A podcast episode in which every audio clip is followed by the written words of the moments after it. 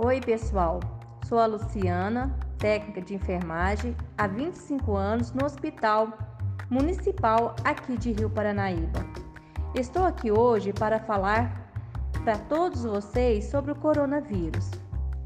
No final do mês de novembro de 2020, eu e meu esposo fomos diagnosticados com o vírus da Covid-19 e, após os primeiros sintomas, já fomos isolados, medicados e orientados a mantermos o uso de máscara e o distanciamento em casa, pois tenho dois filhos. Também fomos orientados a monitorar os sinais vitais, principalmente a temperatura e saturação. Ao passar dos dias, meu esposo Célio teve vários episódios de febre e queda da saturação, sendo necessário a internação hospitalar.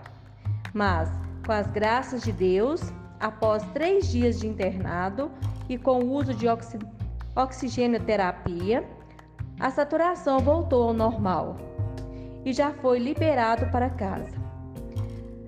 Aqui deixo o meu recado para todos vocês. Vamos tomar cuidado, seguir o protocolo do Ministério da Saúde, pois se contaminarmos, o risco de precisarmos de uma internação no UTI é grande e com os números de casos aumentando cada dia mais, muitos vão evoluir para óbito, esperando uma vaga no Sistema Único de Saúde, o SUS.